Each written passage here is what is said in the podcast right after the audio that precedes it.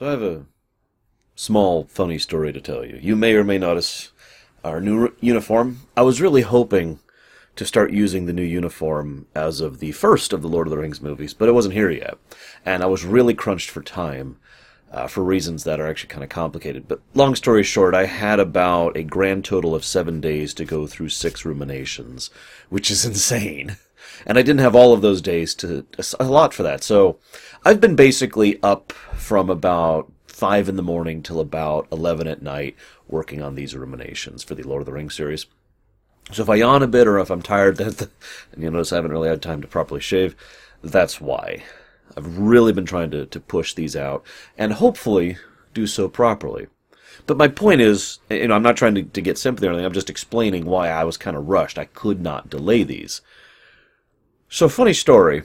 I finished the Return of the King recording, and I do my, and I walk away, and I'm like, oh, and I try to unwind. I, I take like a five minute break of just stretching and trying to get my brain going again so I could start working on this one. There's a knock at the door, and I go, and it's my new freaking shirt. 20, 20 minutes, not even 20 minutes, like probably closer to 12 minutes later. Just, hey, here's your new uniform. Great. So I hope you like it. Uh, we might be changing the blazer around a bit, but this is intended to be the rumination standard henceforth. I'll have a different setup for the other stuff, the stuff that is not ruminations, and but is still features. And then I have a third outfit for when I stream, and that is going to be the standard from now on. I hope you like it. so, now that I've t- talked about the stuff that only matters to people who already know me and have watched my stuff before, hi to everyone who doesn't. And to everyone who this is basically your first time perceiving me, I am the lore runner. And I like to do ruminations and discuss things. And I just realized I'm still on like my eighth page. Hang on, scroll back. Don't have quite as many notes as most of the Lord of the Rings films. In fact, it's only three pages for uh, an unexpected journey. I want to talk a little bit behind the scenes stuff. I didn't actually have time to go through all the behind the scenes stuff. It's an insane amount. Uh, there's like nine hours just on just on the Blu-rays to to go through with regards to behind the scenes stuff, and that's not counting everything else that I tend to do as far as my you know sifting through behind information. And I do miss stuff on occasion, even when I do a full in-depth look at it. So I mean, but I already kind of talked about this in the Fellowship of the Ring one. What I really want to talk about is something I, I want to kind of hit this right at the beginning here. I like the Hobbit movies. Now,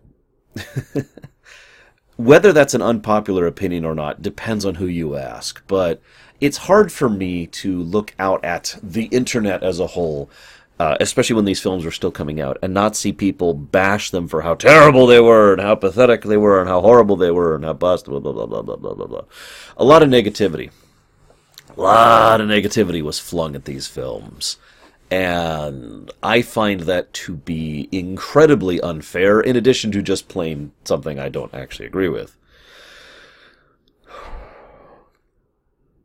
I do like these films. In fact, I would go so far as to say I love them, as in they're in my top 100 list. I'm taking a pause here because if that's the kind of thing that's going to make you not want to watch the rest of my ruminations on the Hobbit trilogy, then, you know, I'm giving you the chance to stop the video. If it isn't, well, I'm going to say something else kind of unpopular. Might as well get this all out up front, right? One of the things that everyone in the known universe has commented on, to the point where I'm actually aggravated now when I hear about it, whether it's true or not, is, oh, the films are too long, they're too long. They took a book and stretched it to, oh my god, three movies out of a book and 56 pages or whatever it is out into this book. And I've heard so many variations on that over the years, over and over and over, to the point where I, I got the impression for a while there that it was the only thing anyone had any capacity to say about the Hobbit trilogy was the length and nothing else, just the length. Oh my god, it's so super long.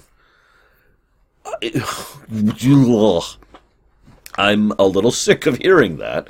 I anticipate I will see comments on these videos talking about, oh my god, they took a short story and made it three films. I cannot be the only person in the world who is not bothered by the length of these films. I can't be.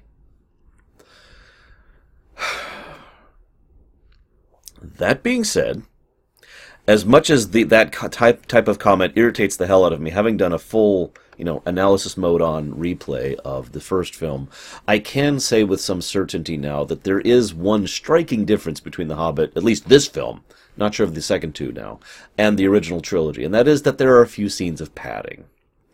There's not actually that many, not as many as I remembered. Uh, maybe I'm thinking of the other two films, I'm not sure. But there, for the most part, every scene serves some kind of purpose, whether it be with regards to enjoyment, or establishing the characters, or establishing the setting, or, or moving forward the plot, or panoramic shots of awesome. You know, some something was done with almost every scene.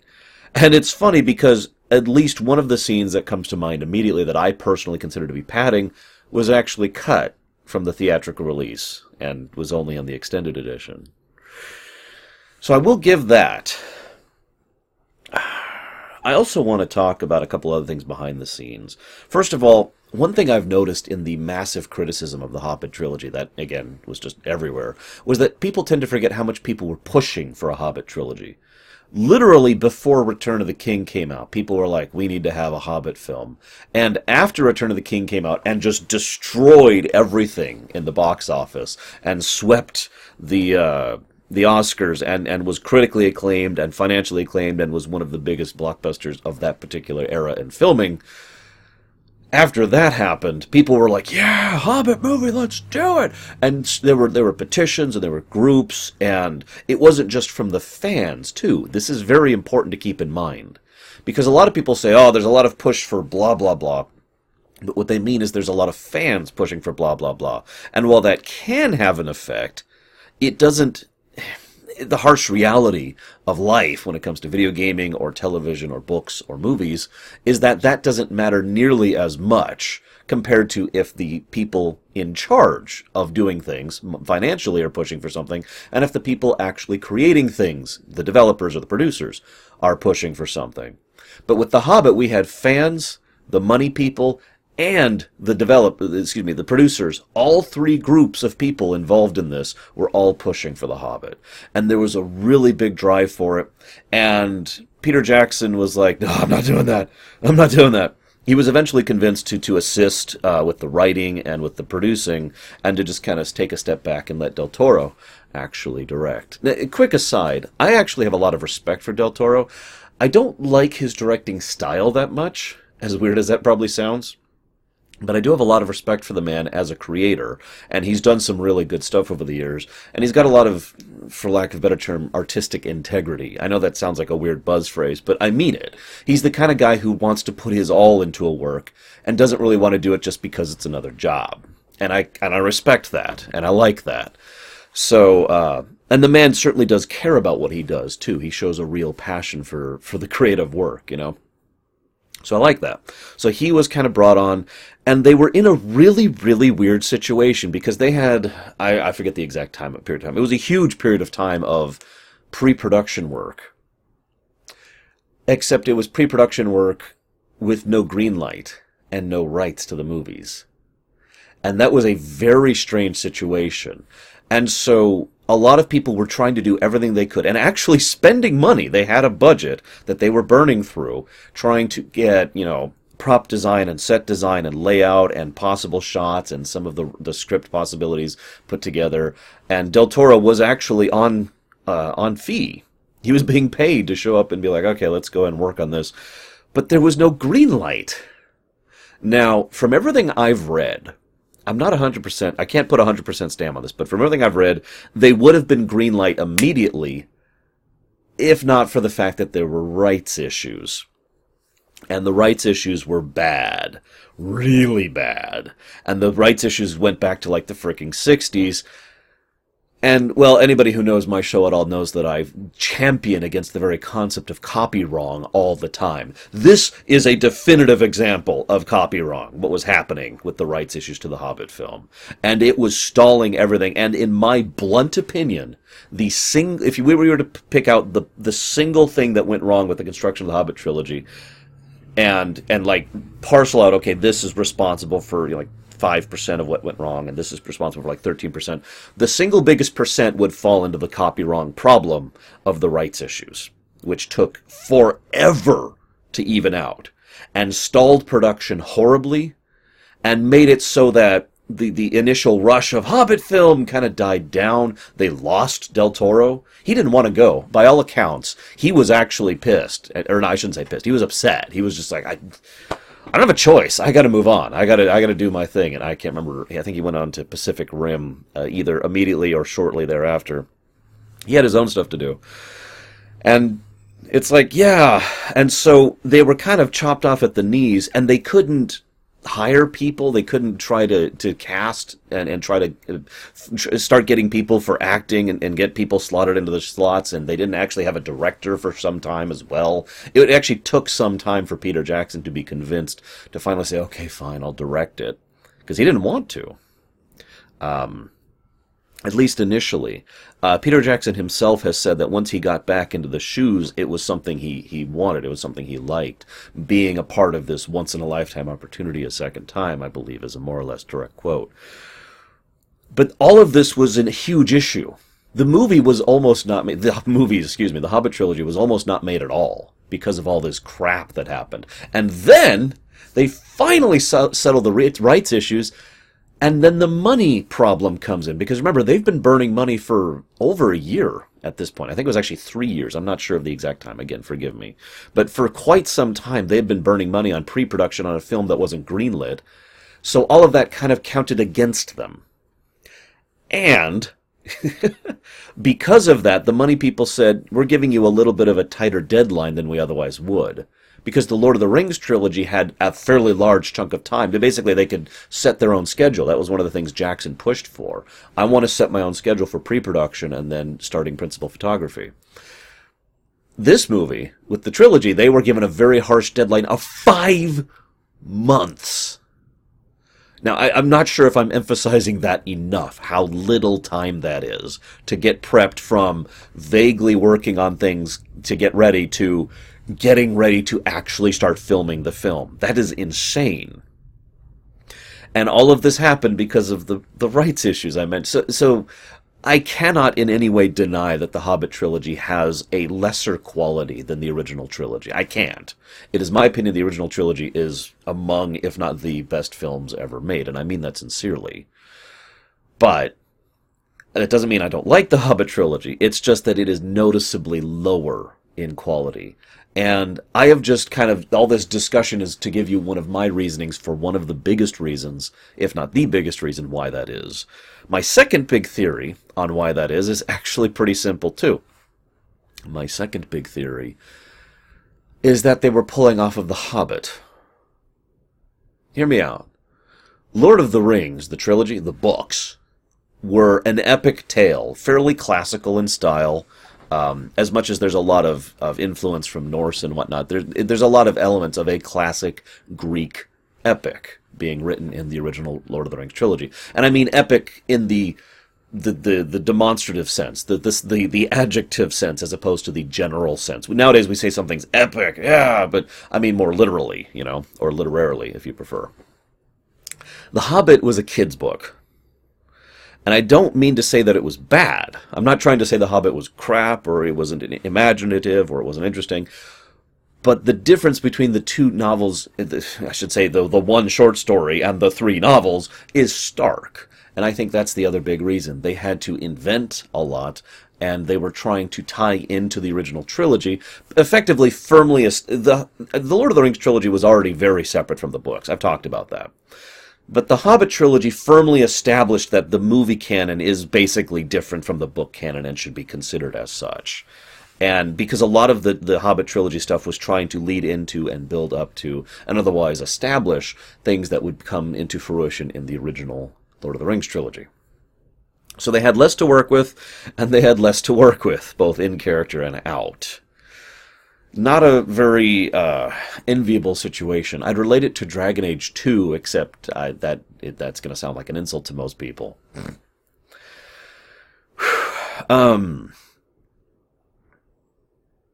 there was uh, uh, uh, three more quick notes before I get to the movie itself. I don't. Again, I'm not going to talk too much about the behind the scenes stuff here. Uh, I, will talk about the 3D filming thing later because it's kind of relevant for a scene there's a there's one thing I don't like about all three films, but especially this one, And then there's two things I absolutely love, and I want to talk about them here because they're kind of out of character stuff. The first is the humor. I think there was one joke throughout the course of an unexpected journey that actually made me laugh. I forget what it is right now, but it was an, a joke that actually made me go, okay. All the other attempts at humor fell completely flat for me. It felt too broad, which is usually a term when it comes to movie making that refers to not that funny, so that it can apply to more categories of funny. In other words, it's supposed to just get a chuckle out of you rather than, ha ha, you know, something like that. So I never really found the humor funny. And they seem to hit the, ha ha, these dwarves are gross kind of thing just a little bit too much, in my opinion. One thing they did right was Richard Armitage, and I hope I'm pronouncing his name right, because I actually didn't hear anybody frickin' say it. They just said Richard all the time.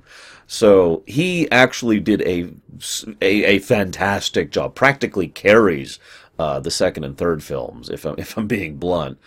Uh, in his role as Thorin. He he really nails it, and he manages to get across a lot of nuance and a lot of layers to the character that are helpful to make Thorin an interesting and, and, and fully fleshed out character. And I've heard a lot of praise for his portrayal in general, and I think it's very valid. And the other character, uh, excuse me, actor I really want to praise is Martin Freeman. Now, I'm a bit of a fan of Martin Freeman in general. Not a huge fan, just a bit of a fan. But he absolutely nails Bilbo. If I I, I, I'm not going to do this, but I could just take like the film, just this first one, and chop out just like a couple of seconds of every time Martin Freeman nails Bilbo Baggins. Just there and there and there and there and there and there and there. So I'm going to try to do my best not to gush about his performance, but he is phenomenal. And as much as I like Frodo, and Elijah Wood did a perfectly good job of all of the things that Frodo was, Bilbo's the Hobbit, as far as I'm concerned. Which is funny since he's actually not the Hobbit. That would actually probably be Pippin, if anybody. But what I mean is, Bilbo has a wonderful everyman feel to him. Uh, he, he, actually kind of nails it in a way that even Sam never actually bo- uh, managed. It's it's a it's a unique flavor of that everyman approach to things, and I think the thing that really differentiates uh, Martin Freeman's performance from everyone else's in the original trilogy is his humility. He comes across as uniquely hesitant and humble, and also, I, I hesitate to use the word shy, but he comes across as someone who is eternally trying to make things the way he wants them, but is not like in a, oh, this must be this way. It would be really nice if, if this would be this way, please. there's, there's a sort of strange perturbed politeness about him. And I've seen Martin Freeman do this actually kind of performance before. It's no wonder they picked him to play Bilbo. He really, really, really does a good job of it. So let's talk about the film. Uh, first of all, Erebor. I just have one word about Erebor written on my notes, and it's literally the word wow. Holy crap. No, not World of Warcraft. Just wow. Oh my god. The I I want to give so much praise to the designers of the ideas and the concepts and the sets and the backgrounds, and the props, and everything that went into that initial sequence. I, I, talked back in the original trilogy about the concept of you know the details in the background. There's stuff we literally see for about three to four seconds in the in the intro parts to this film that is amazingly detailed. I even bothered to pause every now and again just to be like, oh my god, and just to soak it in. And I encourage you to as well. It is a phenomenal job. And to be blunt, nowadays, uh, as a result of this, when I picture Dwarven Kingdom, I have something to refer to because they did an amazing job on it. And of course, they brought back a lot of the same people who worked on the original trilogy, including the two big artists I mentioned back all the way back then. So it makes sense that they would nail it so well. So, I have a quick question for you. Even though it's only a background object in this film, I'm just going to raise the question briefly. What do you think the Arkenstone is? It's never really explained, not in the films and not in the book. What is the Arkenstone? Now, there's a theory that's been going around that it's one of the Silmarils, which would actually make a huge amount of sense given its impact and a lot of what it does. It is implied, although never stated outright, that the Arkenstone is what finally called forth Smaug, because I mean the huge pile of, of gold probably didn't help, but the Arkenstone being the thing that made him go, okay, you know, the beacon, if you will. And we know that, especially within the film verse of Lord of the Rings, the sort of spiritual ebb and flow of energy in the world is a thing. And so the Arkenstone kind of acting as a beacon to evil creatures, kind of how the ring was for Frodo, kind of makes a degree of sense, especially for someone as sensitive to that as Smaug. I also have uh, another theory about the Arkenstone, regardless of it being a Silmaril. It could just be a very pretty gem. On the one hand, I kind of don't like that because a lot of things that happen in all three films kind of lead you to think that the Arkenstone is a big deal, like an actual magical artifact, kind of a big deal.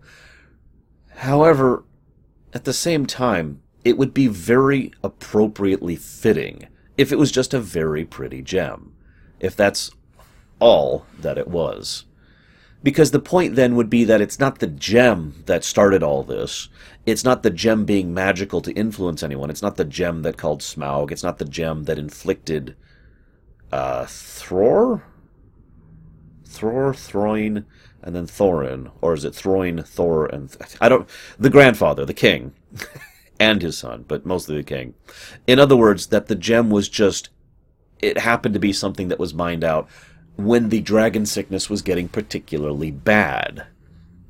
And then, as a result of that, it happened to be the piece of stray that breaks it's the piece of straw that breaks the camel's back.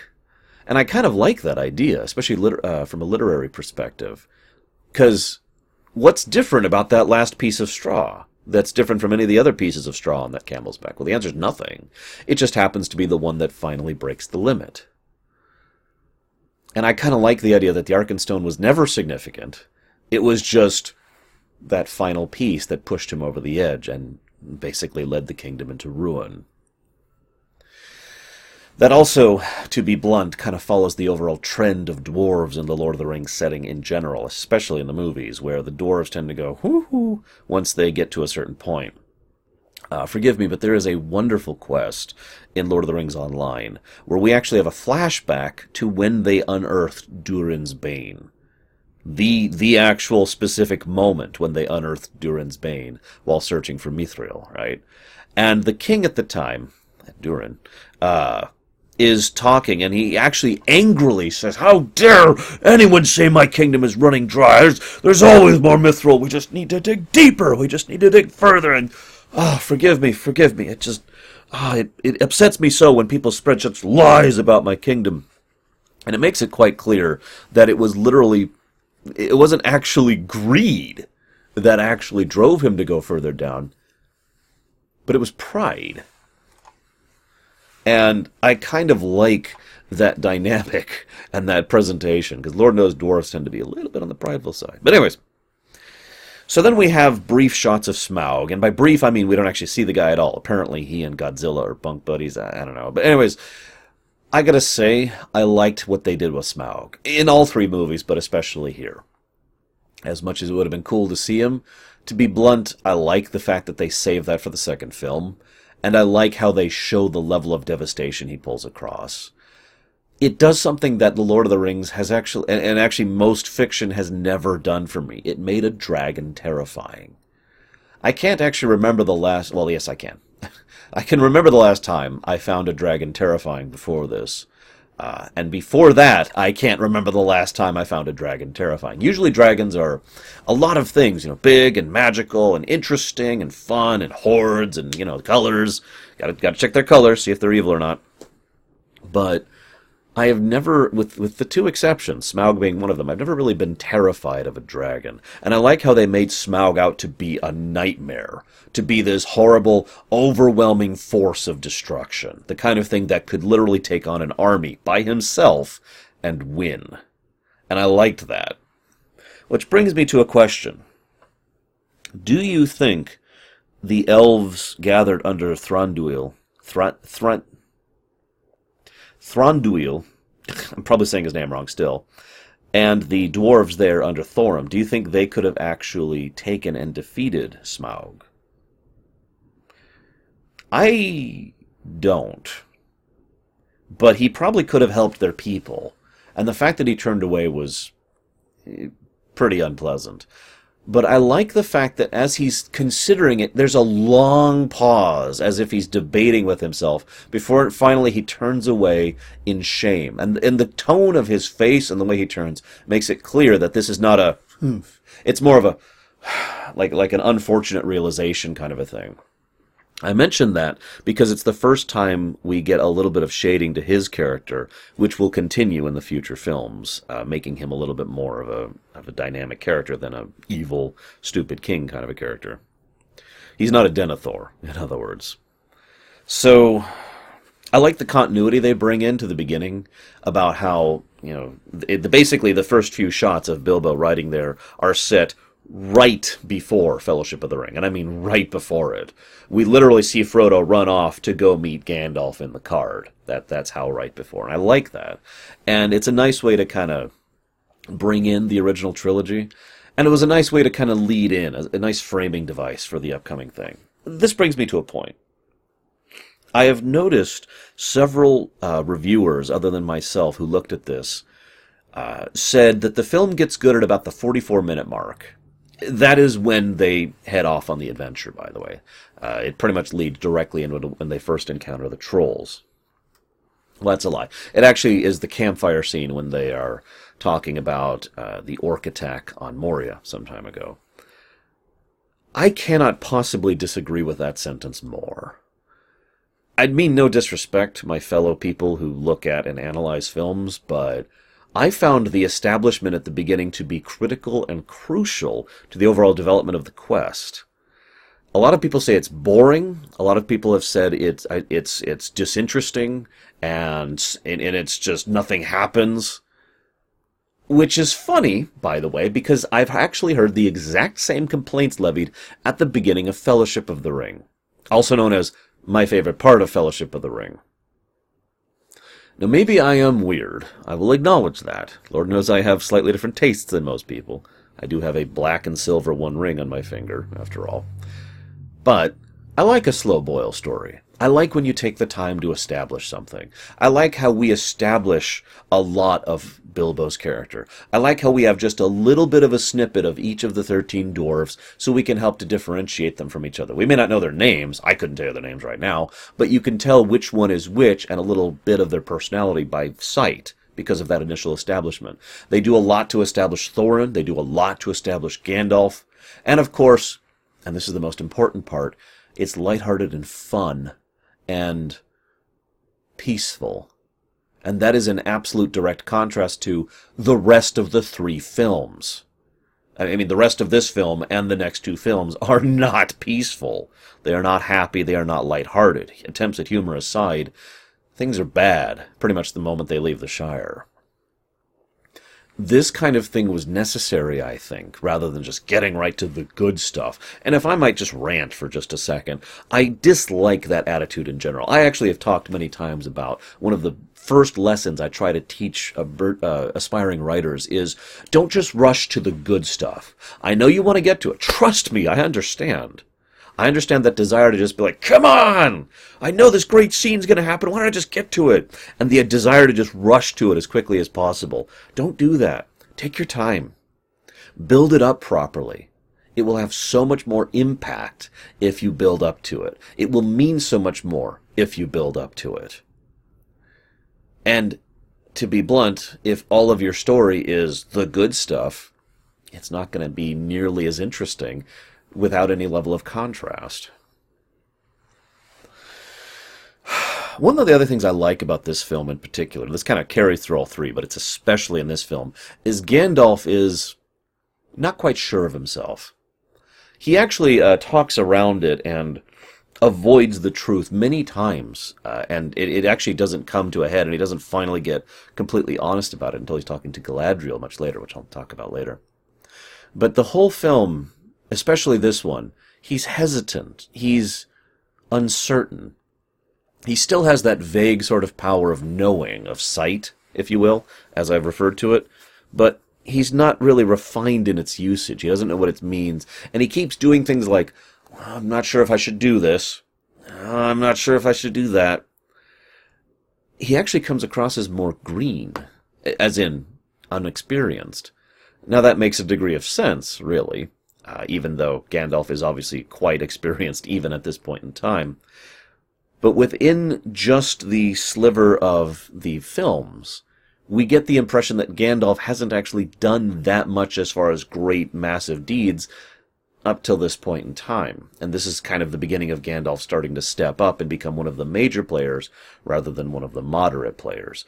Note that in the meeting of him, Elrond, Galadriel, and Saruman, he is basically the uh, the, the lowest man there, the you know the, the shortest chair, lowest man on the totem pole. He is the one who is taking that seat compared to those other leaders.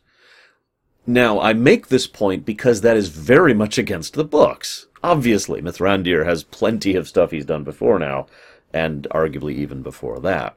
But within the context of the films, it's made clear that Gandalf is still a little bit raw, a little bit untested.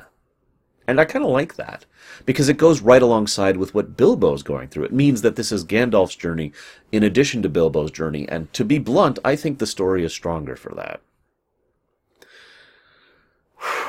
Um, I like the fact that even young Bilbo doesn't really fit in with the other hobbits. I've mentioned this actually over in the Fellowship of the Ring stuff, how Bilbo doesn't fit with the other hobbits.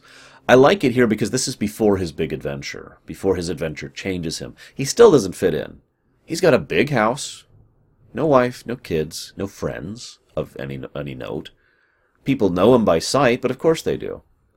Everyone else is talking and laughing and, and entering in the market, and he's just kind of moving through it. He still doesn't quite fit in. I like that because to me that means that Bilbo not only never fit in, well, okay, let me let me rephrase how I'm saying this. The implication has often been that the reason Bilbo doesn't quite fit with other hobbits is because of the fact that he went off on this grand adventure, which hobbits just don't do. I like instead the implication that is given here in this film that Bilbo was always different. It's just that the adventure brought it out in him, allowed it to, to grow and to be nurtured, and thus create crafting him into the Bilbo we would eventually know. A crotchety old guy who's like, Nonsense, I'm not on here, no no guests. so dwarves are great in this film. Uh, they did a lot of behind the scenes work on establishing uh, body motion, on how you should act, on what kind of volumes of your tone you should say. Basically, they actually did a whole prep series of this is the culture of dwarves, and therefore this is how you should act. And I like that they went to that lengths for it, and it shows. They really do act what I would consider to be very dwarven. And it brings up the wonderful and interesting paradox of dwarves. They are simultaneously very rude and incredibly polite because amongst dwarves there's a weird sense of camaraderie. But at the same time, they're really big on and and, and, and they're really big on just doing whatever and being loud and boisterous and wrecking the place. But at the same time, they're also really big on manners. My my sister and I actually had a lengthy discussion about dwarves and how well of a uh, how good of a job this film did in particular when we were driving home from the theater of establishing dwarven culture and how much she thinks she would get along very well with the dwarves, and I agree personally. I'm not sure I would. That would be a little more difficult for me. I like things to be a little more clean. and yet, notice that after they basically tear through his place, they also bother to clean it up on their way out. Because to not do so would be unacceptable. It would be against. It, it would basically, it basically be um, rude. But not rude by our standards, rude by their standards. You accepted me into your home, and therefore I will do what I can to leave it properly when I leave. And that kind of undercurrent of Dwarven cultures throughout the whole of the three works. It's, it's a great aspect and helps to, to flesh out uh, the setting of the work quite a bit. The table scene is wonderful. I want to say that. Uh, the scene where they're all laughing and talking around the table.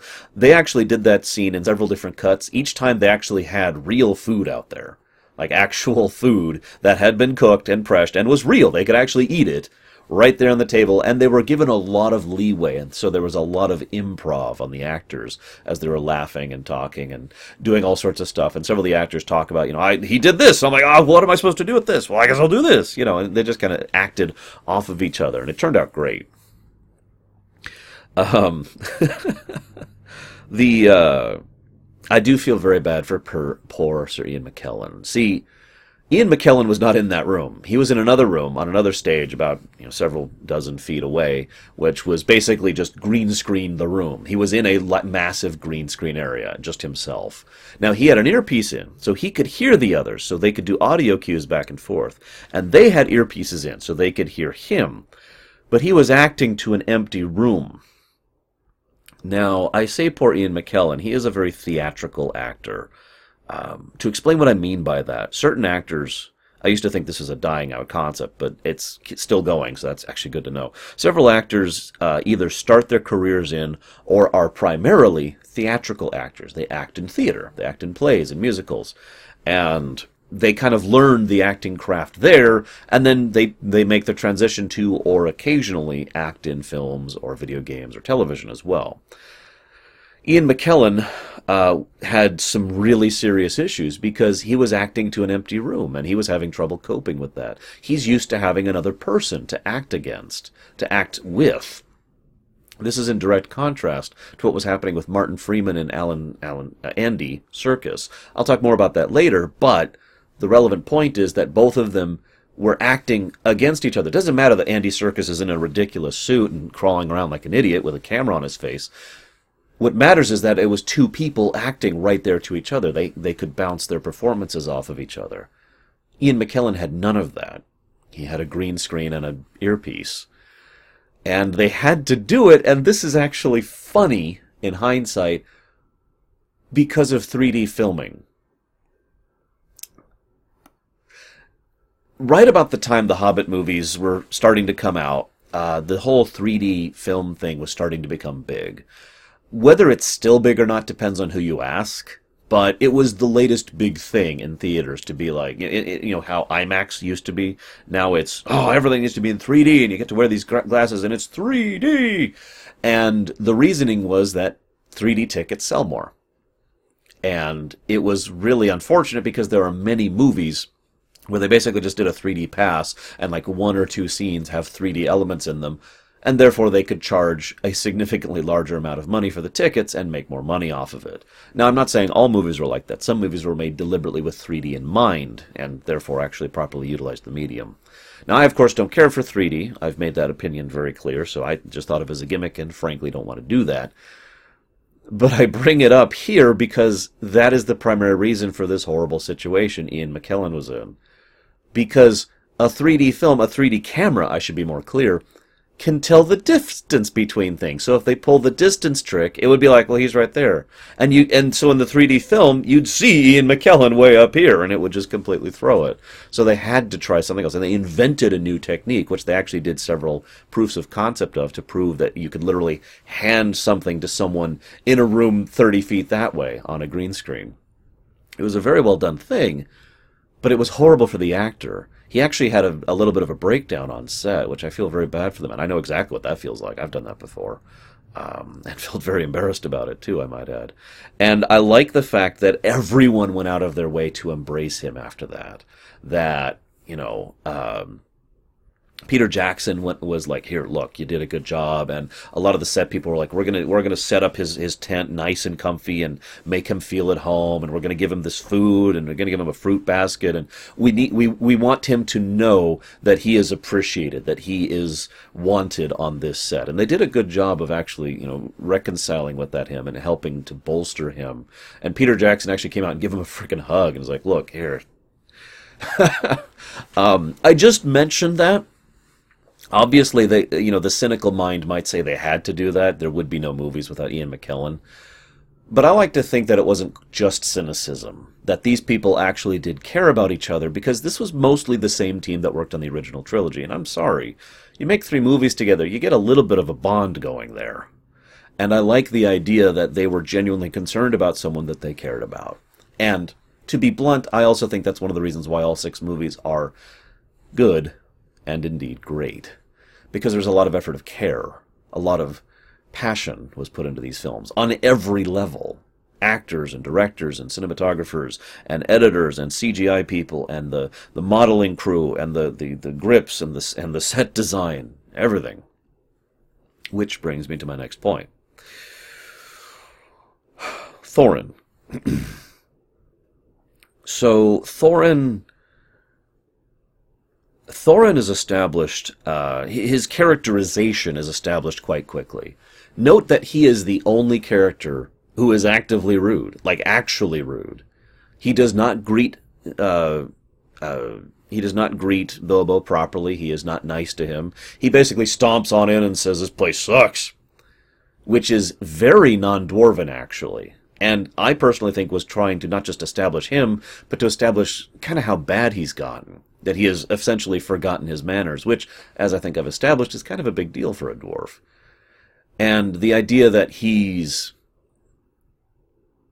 well, he's portrayed almost as an antagonist, which I find fantastic because one of the next things that happens with regards to Thorin is he establishes that he's not really that interested in armies or gold. He's interested in people with loyalty. And that establishes one of the early themes about Thorin, loyalty and how much he values it.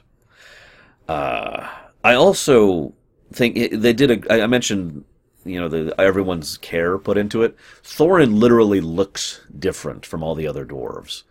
It's hard to specifically point to just one thing and say, well, he's different because of this, because he's not that taller, and he's not that much like he's not less stocky. He's just as stocky as the others. He moves just like the others, but there's lots of little details in his performance, in his outfit, in in his blocking that all make him stand out just a little bit from all the other dwarves. So he's he's clearly distinguished as a result of that. And of course, he has the most characterization. Uh, him, Gandalf, and Bilbo probably have the most characterization of any of the characters throughout the course of this trilogy. I like how Gandalf convinces Bilbo through, first of all, through being honest. He does flat out say, you know, you might not come back from this, and you will not be the same if you do. But I also like how he tries to convince him by insisting that there's more to life. It's not quite survival versus living, as has been brought up so many times in Star Trek. It's more like existence versus living. I personally have always had a three tier system. Most people have a two tier system survival, living. But for me, I think existence sits in the middle there survival is the bottom of the barrel. Survival is, you know, for, to use the Star Trek example, continuing on as a Borg drone. You are surviving because you're still breathing. You are still technically alive. Therefore, survival. It is it is as ba- far down as it gets, basically, and it's quite unpleasant. Speaking from experience. Living is obvious. Everyone can define living because everyone does define living. What living is is defined by you.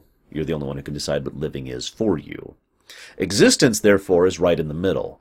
Existence is when things are fine. They're just ordinary. They're normal.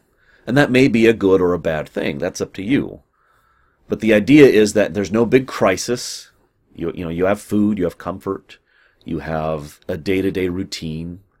You're not super satisfied. You're not reaching for some big ambition. You're not trying to ascribe to some great thing. You're just existing but it's not bad. That would be surviving. That would be further down, right? And so the argument here is what sh- what does Bilbo actually want? Does he want to exist because that is what he has in existence, or does he want to try and live? And that's what ends up convincing him.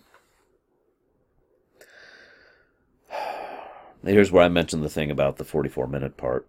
There's the flashback that I referenced the flashback establishes several things about Thorin as well. It's another reason it's useful, in addition to being, you know, a battle sequence.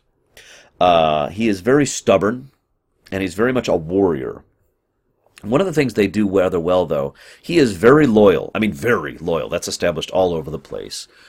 But he's not the same as a human king. One of the biggest themes throughout all three of the original films was what it means to be a leader, a human king. You know, that, that whole undercurrent that was there in many different characters. It was there in Boromir, Faramir, Aragorn, uh, Denethor, Theoden.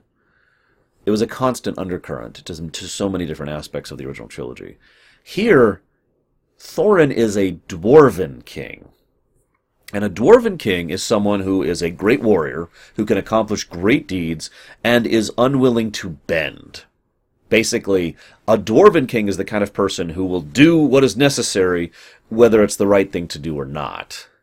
Note that they go out of their way to emphasize how the battle Thorin won was a Pyrrhic victory, and how that battle cost them so dearly they've never recovered from it. And yet, in, in within less than a few sentences of that statement, it is also mentioned that Thorin is the person who they are now loyal to as a result of this victory, because he did it. He got results. I like that contrast because it, it, it helps to differentiate dwarves and helps to establish dwarven culture separate from the culture of men. And I, and I really much like that, especially since dwarves do not have the same problem men do. They, are, they do not need to be united. They don't need a great leader. They need another of their own kind, basically, and yet one that is capable of actually accomplishing the things and seeing it through. It is also funny that Bilbo is the one who asks about a, uh, Azog. Azog? Azog. Um, I mentioned that.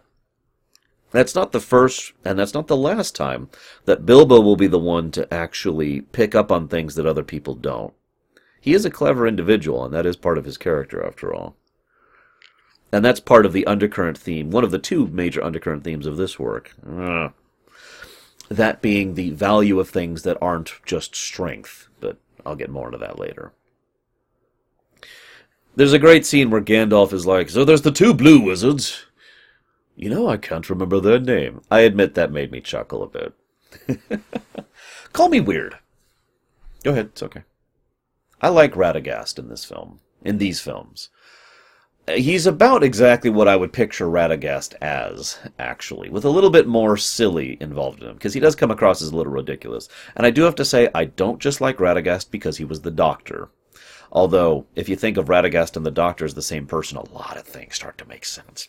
Anyways, I like him.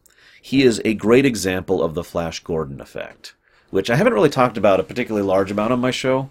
It's when something is silly or cheesy or ridiculous and fully embraces it. Like the Flash Gordon movie, which was silly and ridiculous and cheesy, but it was never tongue in cheek. It was never winking at the audience. It was never, ha ha, look at this. Or ne- it was never self parody. It was embraced. They took it and they ran with it. I'll use a more modern example. In Final Fantasy XV, there's a quest chain or you go get some ingredients to help a cup of noodles. You know, a little thing of ramen. And that quest chain is awesome because it fully it, it, it's full flash gordon effect it fully embraces the ridiculousness as these characters are like man i'm just glad to have this great cup of noodles at the end of the day and the it's the embracing of it that helps to to to make it more to make it palatable basically the presentation allows me to accept this otherwise ridiculous thing I do have a weird question though. Why do you think the spiders retreated after Radagast healed the hedgehog?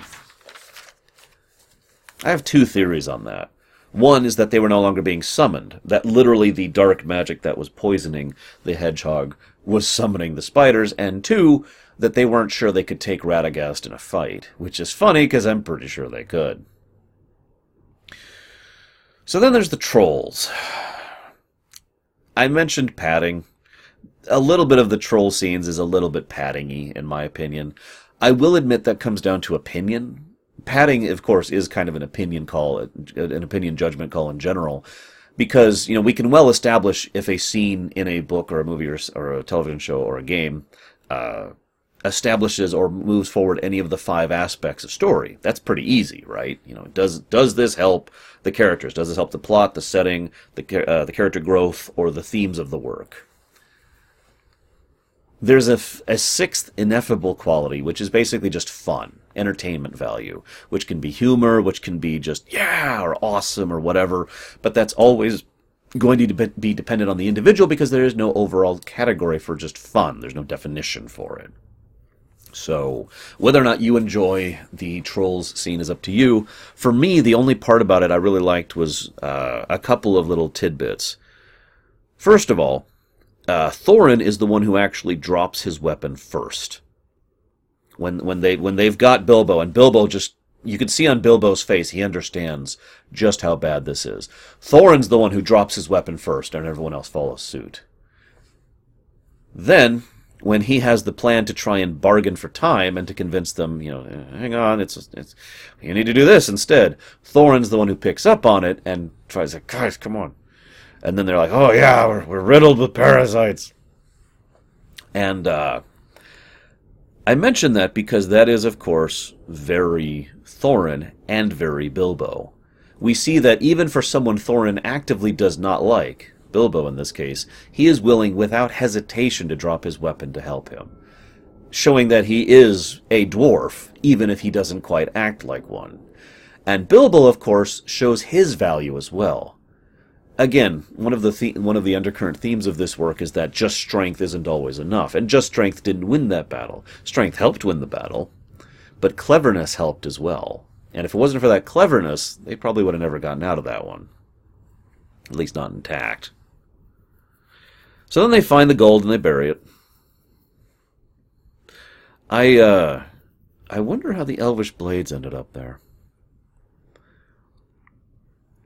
I also find myself wondering, eh, forgive me for nitpicking a little bit, but if they had made the trolls less ridiculous, less cartoonishly silly, and more actually menacing, I wonder how differently that would have gone. I mean, in the movie, not in the, not in the original book, of course. If they had made the trolls just as terrifying as the Olog-hai or something similar to that, you know, how, how different would the tone be? Because in that case, I wouldn't even ask the question, how did they get the elven blades? Because they would have taken them through force. Hmm. So, once again, we have the uh, general idea of uh, balance, for lack of a better term. Uh, spiritual balance. The idea that if you introduce darkness, it's actually referred to as darkness in the in the books. But you know, if you introduce evil, let's just call it that, evil energy, evil evil spiritual uh, power over a specific area, it literally affects everything on a sort of a vague but consistent level.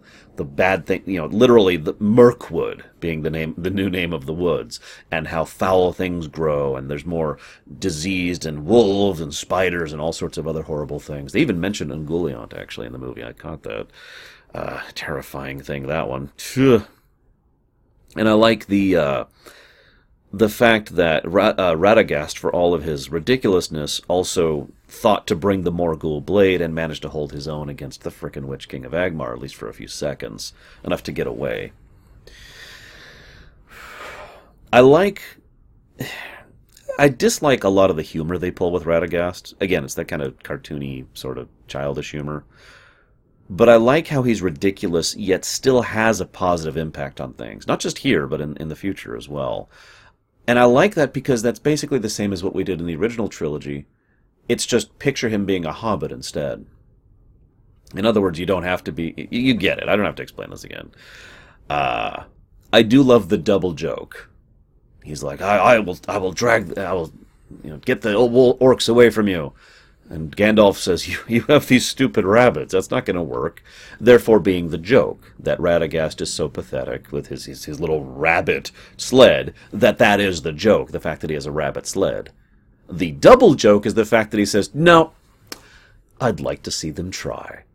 And then he frickin' manages it. Which, that made me grin ear to ear. The fact that he and his ridiculous rabbit sled could actually pull that off was actually kind of awesome to me. And again, very Hobbit. I admit, speaking of which, uh, I admit I like how smaller scale the Fellowship is here uh, than the original Fellowship. What I mean by that is there's more of them. Uh, 14, I think? No, 15 total.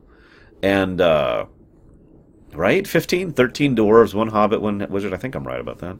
Anyways, I like that they're larger group and yet weaker in basically every way it was actually kind of a complaint of mine, but it does make sense in context that Aragorn and Legolas and Gimli are basically a frickin' death ball, to use a StarCraft term.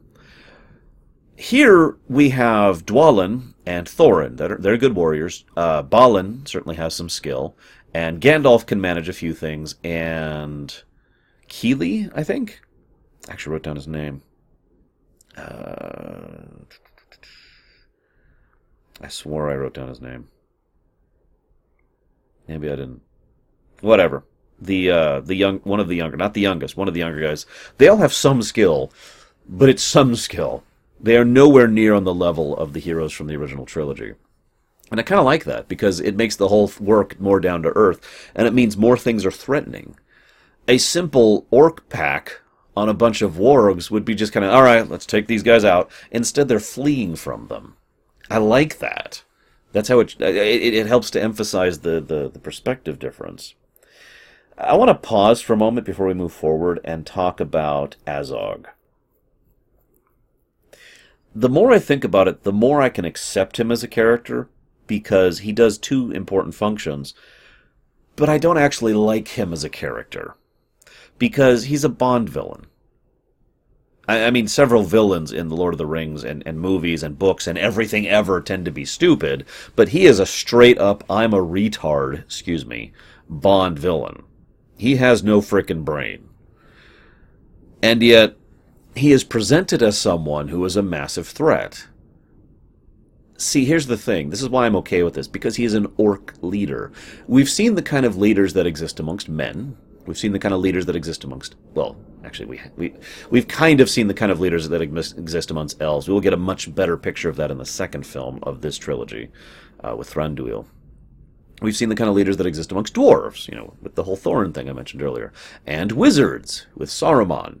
But we've never really seen orc leaders, with probably the only exception being uh, Gothmog back in Return of the King, and it was a Gosmog. I actually can't remember if it Gosmog or Gothmog. Hang on, I just need to go back a few pages because I was talking about him just the other day. Uh, it is Gothmog. I was right. Anyways, because an orc leader doesn't have to be smart. An orc leader can be some supremely overconfident idiot, just like a Bond villain, it just matters how capable he is of basically beating his, his minions and his soldiers into servitude. That's the part that actually matters. And Azog is that in spades. He did survive his arm being chopped off, after all.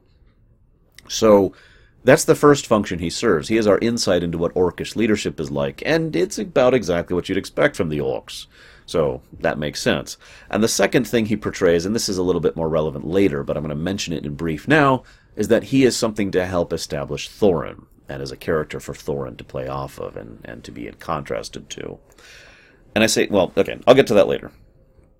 So then the uh, so then Thorin swallows his pride, which is actually no small feat for a dwarf. I like that.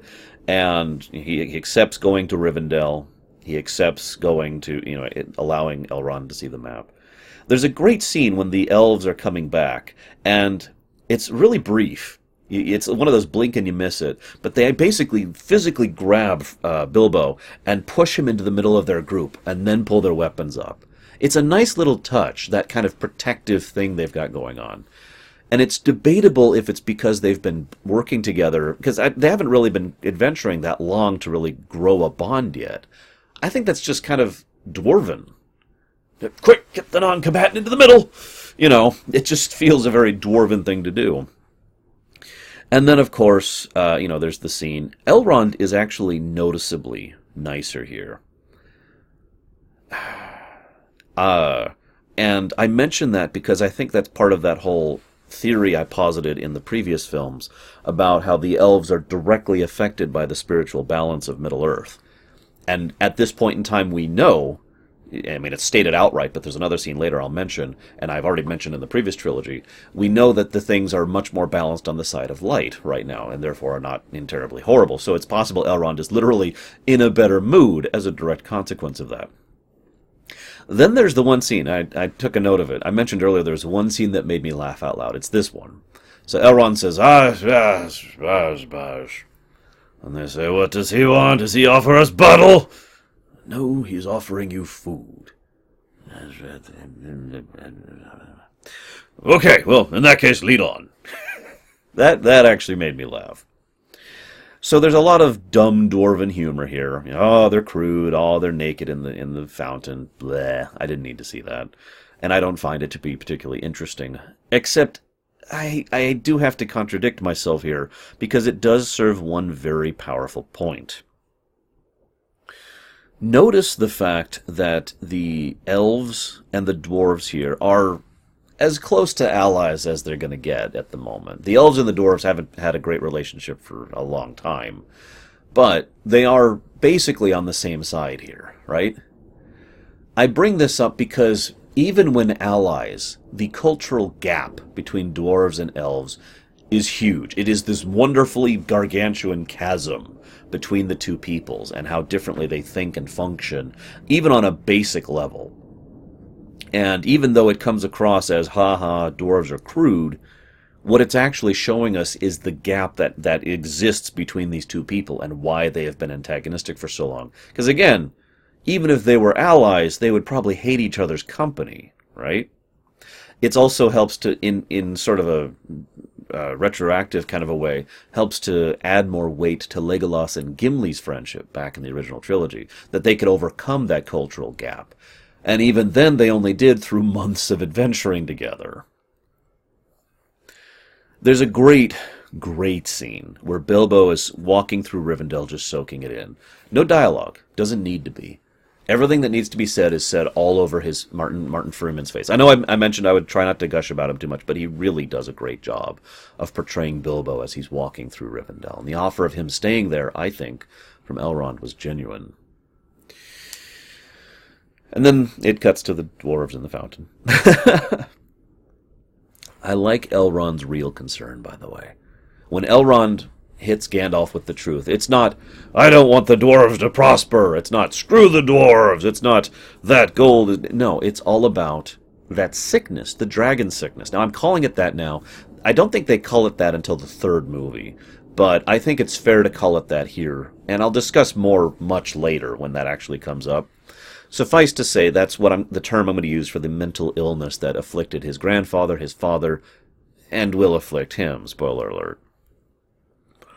So he mentions the dragon sickness and how that's his major concern. It's a nice touch, especially since Thorin is actually present to overhear that, and so is Bilbo. That'll be very relevant for their uh, character dynamic later. But notice how Thorin doesn't look like, oh, that's not true, or no, he's he's just as worried as Elrond is. He is just as concerned. I'm reminded of Aragorn, or Aragorn's problem. You know, the same weakness flows through my veins, kind of a mentality. And then Gandalf is like, look, you know, I'm not going to deal with this. I don't actually report to you. And uh, notice he has to make that point because, again, he's kind of the, the junior of the group here, of the Guardians of Middle Earth. And then we have a convent, uh, or not convent, excuse me, a convocade of basically, that's still the wrong word, a convention, there we go, of all of, of basically all the Guardians of Middle Earth. We have Saruman, Galadriel, Elrond, and Gandalf. so, first of all, they do a really good job with that scene. The whole scene plays out perfectly. It's nice to see Christopher Lee not playing a bad guy. He is still very Saruman. He's just not a Saruman who has begun and has accepted being evil as, as, as part of that whole bitterness thing. He is just Saruman now. And it's nice to see Galadriel, too. I also uh, so I like how they all defer to her. She's basically the senior of the order, effectively. Although Saruman, of course, is technically the senior, but she tends to act as the elder of the group for reasons that I like and we'll get more into later. I also like how Saruman basically looks at the situation and says, "This is not a big deal." The dwarven situation, that's a big deal because that makes perfect sense from Saruman's mind. He's not concerned with some vague rumors of some whispered fear that might come back. He's concerned about a giant freaking dragon that can destroy cities. Because that is Saruman's mindset, and it's not exactly invalid. It is the other three, all three of them, I feel like pointing out, who put a great deal of weight in the fact that, hang on, this means something. This is a Morgul blade. Probably the Morgul blade of the Witch King. And as Galadriel makes clear, she believes that this is a very serious threat and that there's something that needs to be done about this. It's just, we're not 100% sure what yet. It is an amazing scene, by the way. It really is. Um, it, it, it, does two things very well. In the, it, I mean, it does a lot of things very well, but it helps to establish that whole two perspectives thing. And I wrote down some of this. I'm going to be checking my notes a lot as I'm talking for the next couple of sentences here. So first we have Saruman being presented as a natural opposite to Radagast, which makes perfect sense. Saruman is, again, the big, obvious, the great, the powerful, the wise. Radagast is the exact opposite of all of that. But again, that union, that, that, that those two perspectives being kind of the, the, the unified thing. See, Saruman is not unified with Radagast. The two are in opposition to each other, or at least Saruman is. But then the very next scene, which is a fantastic scene, and probably I'd say my second or third favorite scene in this film, is just between Gandalf and Galadriel. First of all, we see that same contrast between the two of them, because Gandalf is not Grandolph the Great and Powerful here. He's a he's a humbled old man. They do a lot of great shots. You can eh, one of my favorites is where you literally see their hands. She reaches out and holds his hand, and you see his hands are old and gnarled and dirty. There's dirt under his fingertips, and there's there's like some cuts here and there, and he just looks old and worn. And her hands look beatific and perfect, as if they were sculpted. We see both halves there the great and powerful Galadriel and the down to earth and the normal Gandalf. In their own sphere, that's the comparison. And yet, unlike Saruman and Radagast, these two are unified. She reaches out, grabs his hand, and the two of them are of one mind, and thus we see what those two halves can accomplish when actually unified in purpose. And he gives an amazing speech to her. Uh, forgive me for truncating it because it was too big to write the whole thing down, but first of all, Gandalf is actually honest with her. I know that sounds weird, but he hasn't been this whole film. And I don't think he is after this point either. The only person he freely opens up and is completely 100% honest to is Galadriel. Note he didn't even mention, didn't even mention the Morgul blade or Radagast until she brought it up, until he admitted it to her and was willing to show her, the one he trusts, this thing. So he opens up to her and he flat out just lays it all out. He mentions how he's afraid. He mentions how seeing Bilbo gives him courage and all these great things. But he has this wonderful bit. He says that Saruman believes that only great power can keep evil at bay. And I know this is overt, but it's a great speech because it, it really just puts those the two the two halves thing on display here. He believes it's small things, ordinary uh, I can't read that word. Ordinary acts of everyday folk, simple acts of kindness and love, that he thinks that that is what helps keep the darkness at bay. And it's great and it's awesome. And again, it really helps to emphasize both perspectives there. Moving on, moving on. So we have the stone giants. I don't have much to say about them. I do think they kind of fit the overall concept of the of the films, especially the idea that the world itself is alive and moving and blah blah blah. Just taken a little bit literally.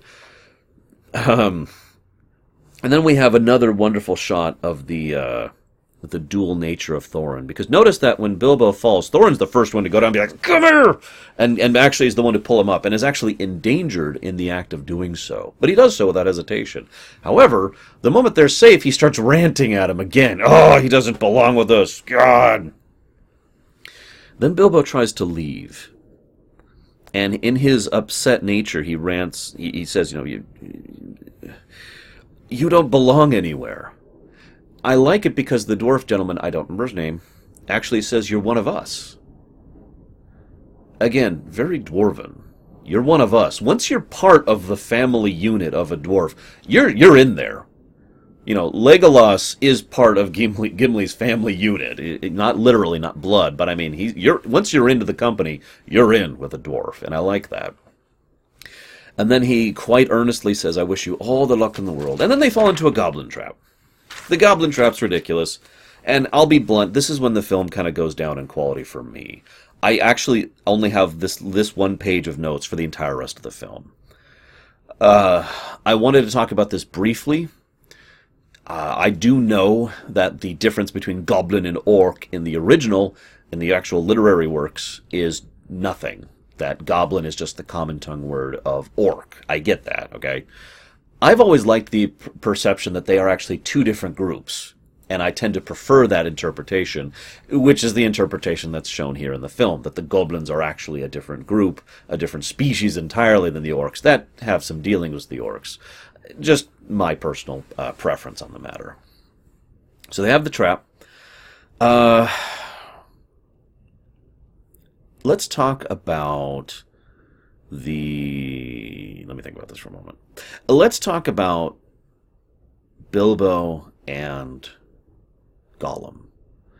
Now, this was actually the first scene filmed for the film, believe it or not, uh, which actually makes a lot of sense in hindsight. For those of you not fully versed in the creation of films, it's very rare that the first scene seen in a film, first scene perceived in a film is the first one filmed.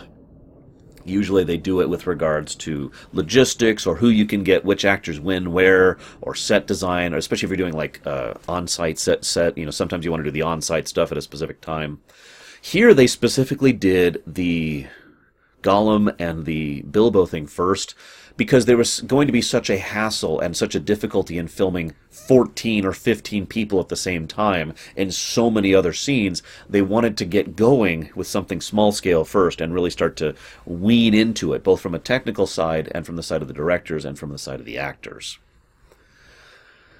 they redid that scene many times. It was actually described by Martin Freeman as basically a little play because they would do almost one uninterrupted take of the whole scene, and then they'd and occasionally they'd ch- stop off, but then they'd reset and they'd do the whole scene again. And it was actually quite good uh, by both Andy Serkis and by Martin Freeman's recount. And I've seen a lot of the shots they did of the making of that, and it, it I agree, it's good. And Martin Freeman himself was like, I'm not sure if I'm going to be able to do this.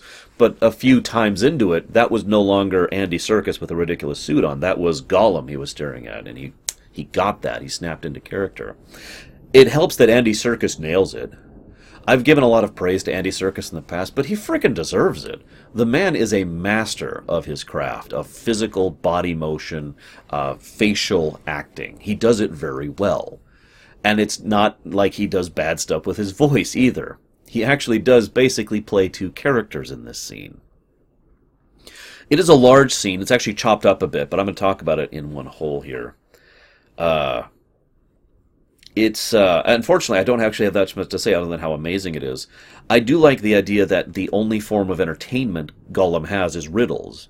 If you think about it, riddles don't require anything. You know, a book requires the book and light actually you know, a video game requires electricity and the console or the PC and the tools and, and like a desk and a monitor and you know, the, so many forms of entertainment require certain things. It's one of the reasons so many dice games are so popular, or I should say, were so popular in so many areas of life because all they required was dice. Boom, that's it.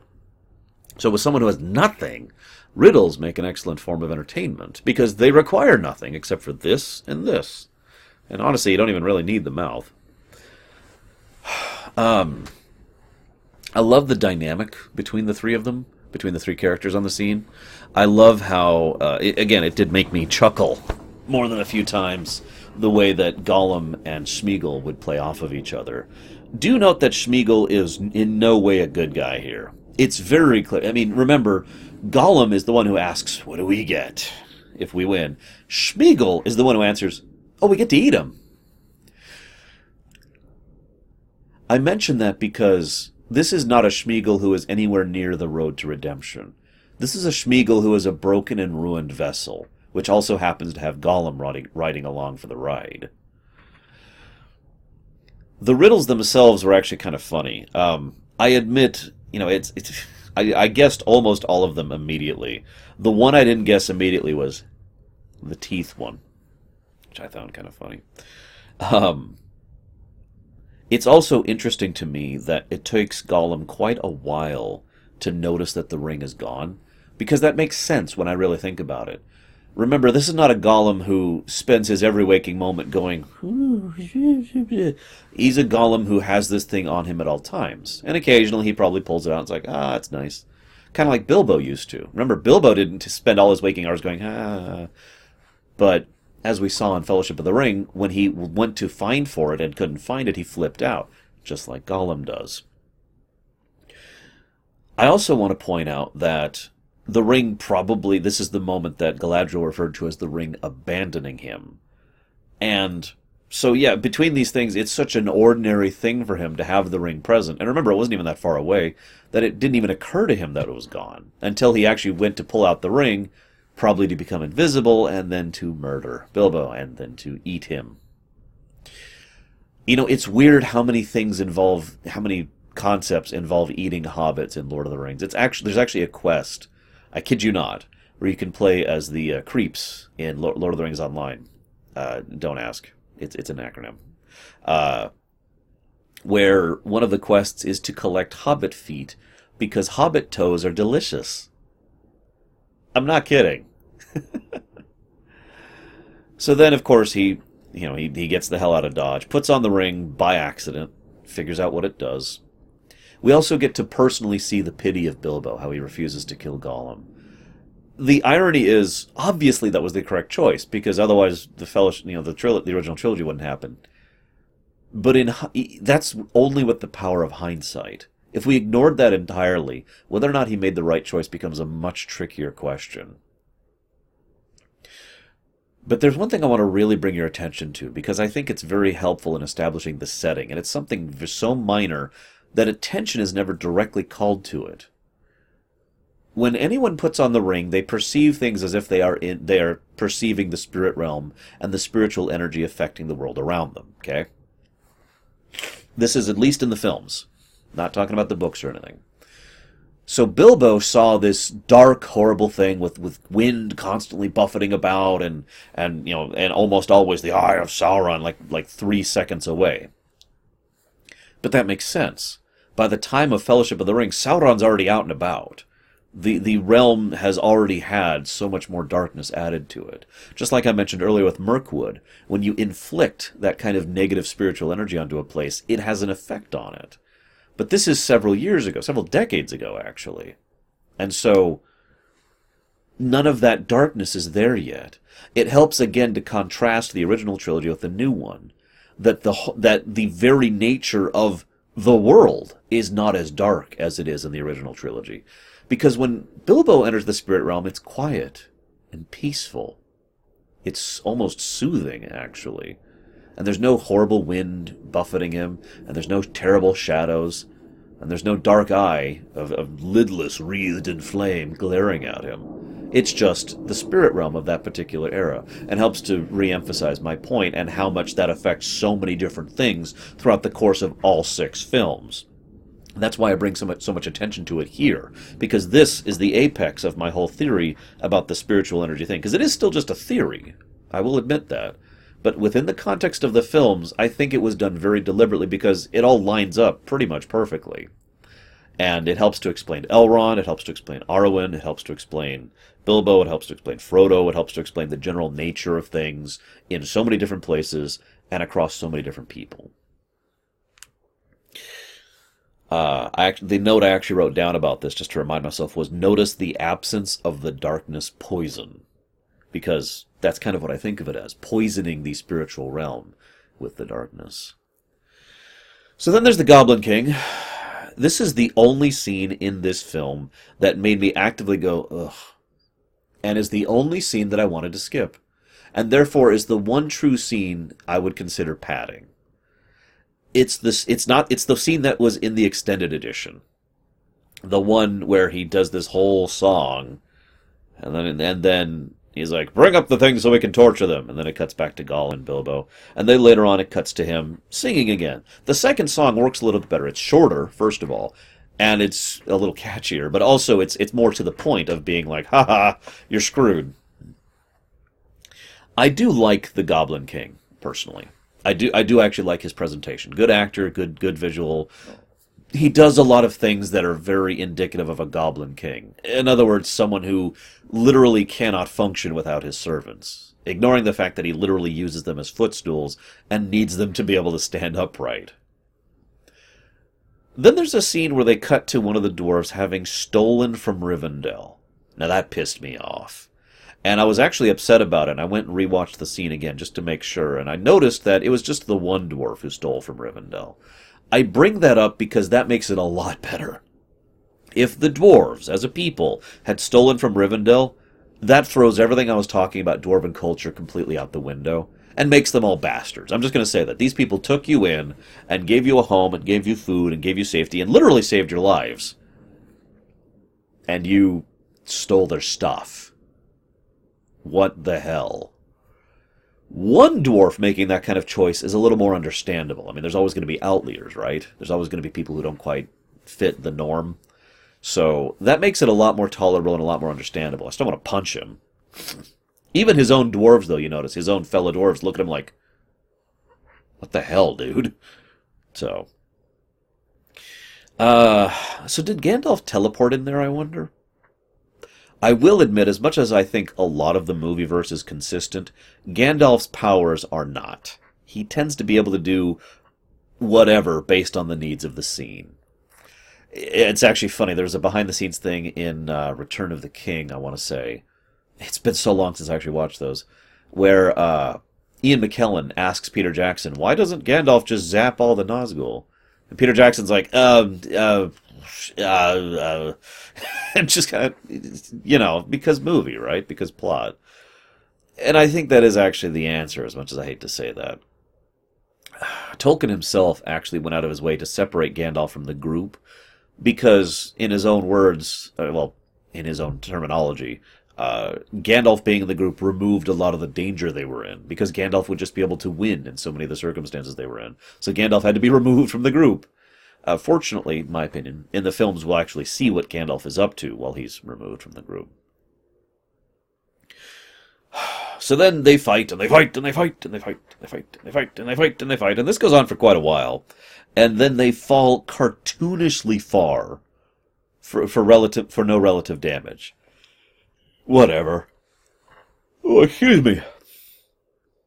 So then Thorin has this rant, and I, there's a great scene where Martin Freeman shows this look of realization on his face. Because Bilbo, because then he comes out, he says, "No, I'm here, I'm here." Thorin's rant, you know, he misses his hearth, he misses his car, he has thought nothing of it. He's not, he's thought of nothing else since you've been with us, you know because I love it because this scene finally explains why Thorin has been such a jerk to Bilbo since he joined the group. Not before that, but since he joined the group at least. And also explains the dual nature of Thorin's thing. Because Thorin is a very loyal person. He has gone out of his way to save Bilbo more than once, to his own personal peril, no less. But he's still angry at Bilbo.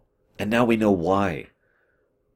See, the major theme, you know, the undercurrent theme of these of this trilogy is, you know, great deeds, little deeds, and, and the way that they can interact, you know, the, the Gandalf and Galadriel parallel. But the main theme of this film in particular is the theme of home. We see so many groups, and there's so many interactions of the showcasings of what home means to different people at different times. And most importantly, of course, for the main heroes. Bilbo has a home. He has a place that he calls home, and he treasures it, as he himself says, I miss my garden, you know, I miss miss my books. But you have no home.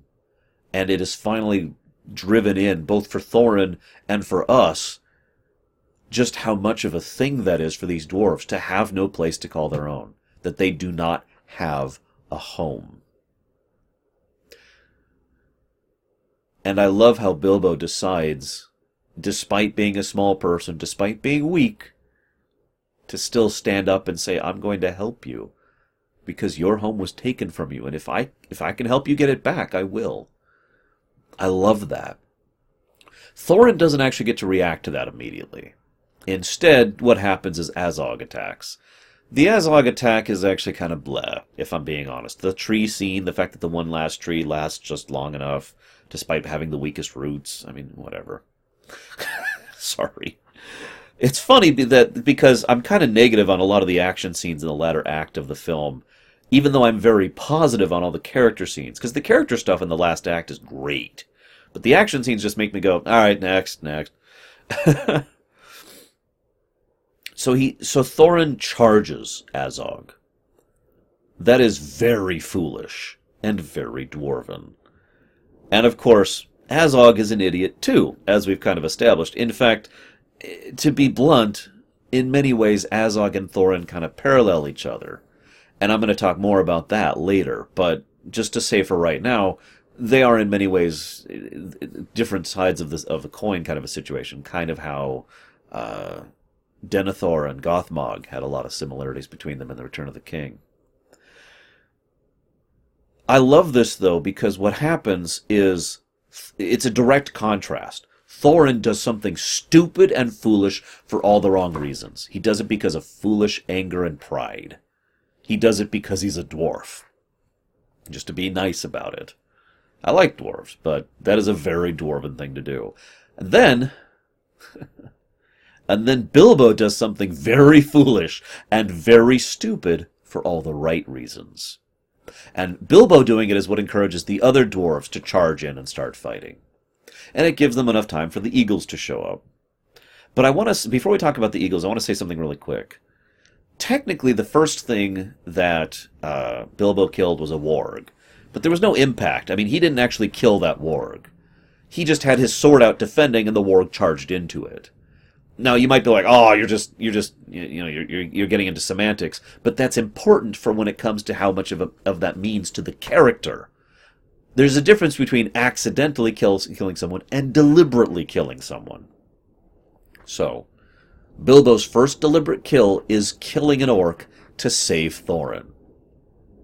A, a, a, hobbit who's never fought before, let alone killed before, kills an orc warrior to save Thorin. That says a lot.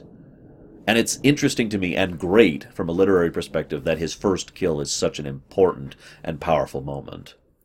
And then, of course, the other dwarves charge in, and then the eagles show up. I didn't want to talk about the eagles back in, in The Return of the King. I don't want to talk about them here, but I have to bring this up because I, along with most Lord of the Rings fans, understands why the eagles weren't used back in Lord of the Rings. We all know that. I'm not even going to say why, because if you're watching this video and you've been watching for the last 40 minutes or whatever, you probably know the answer to that too.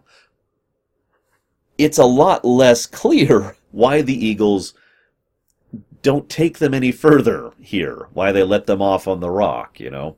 I mean, it's a great shot, but I mean, we, we could have kept going for like another, I don't know, hour maybe at eagle speed in order to make it there. Bypassed all the way to the, no, we're just, okay, we're done.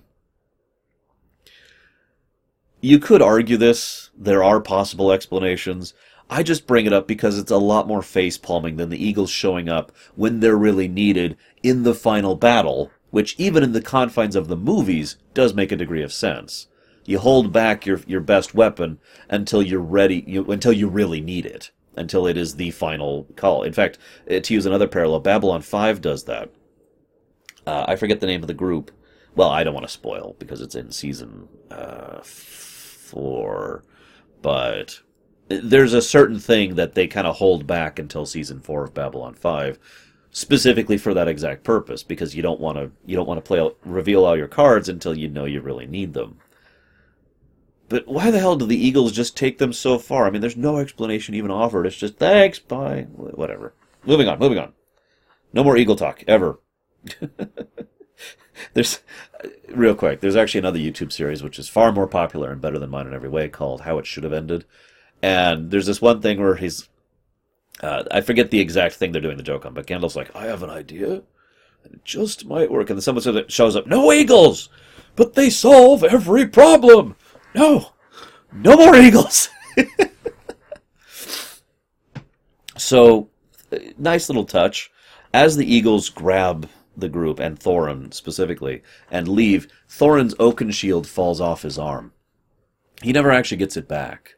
It's a subtle little touch, and in fact, I didn't even notice it until my second time watching the film.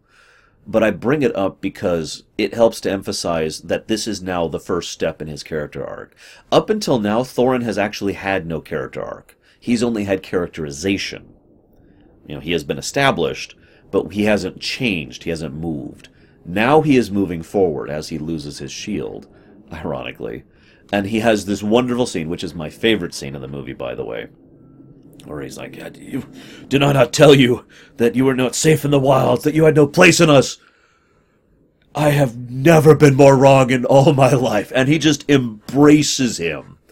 And the, the the warmth and the and the dynamic and the chemistry between the actors is phenomenal and he really is just oh my god and from that moment on they are friends in fact true friends pretty much until the end even with some stuff that's going to happen in the third film of all the people he remains most loyal henceforth to bilbo and that friendship remains until the end. In fact, uh, I'm reminded of a line very, very, very towards the end when someone asks, "And who's this? Who's this Thorin person?" And he says, "He was my friend."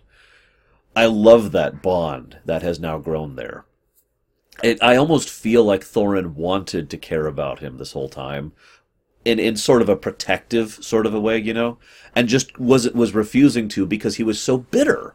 Thorin was so angry at Bilbo for having all those wonderful things he wanted that had been taken from him personally and from all of his people. And so he was that's that explains all of his dual nature throughout this film. He was pissed off at Bilbo as much as he wanted to protect Bilbo. And both of those natures were just conflicting with each other constantly until finally he has he, he, he loses his shield. He finally has a point where he's like this this is this is one of my brethren. He is now part of the dwarven company. And remember, when you're in a dwarven company, you're there for keeps. I love that. And thus we end on a shot of Smaug. Sorry. That's all I got for today. It was a real treat going back through this one. I'm curious how the next one will go. I suppose we'll find out when we get there. For now, I will see you next time.